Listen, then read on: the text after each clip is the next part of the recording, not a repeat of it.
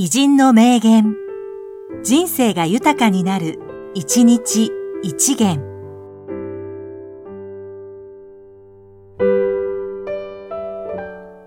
3月8日、池田正夫、芸術家。すべての創造は模倣から出発する。創造が真の意味の創造であるためには、その創造のための模倣が創造的模倣でなければならない。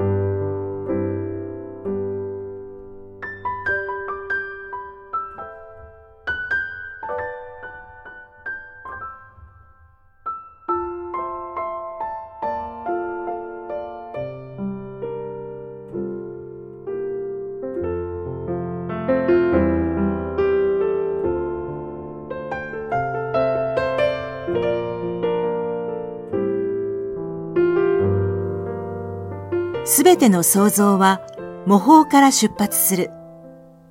創造が真の意味の創造であるためには、その創造のための模倣が創造的模倣でなければならない。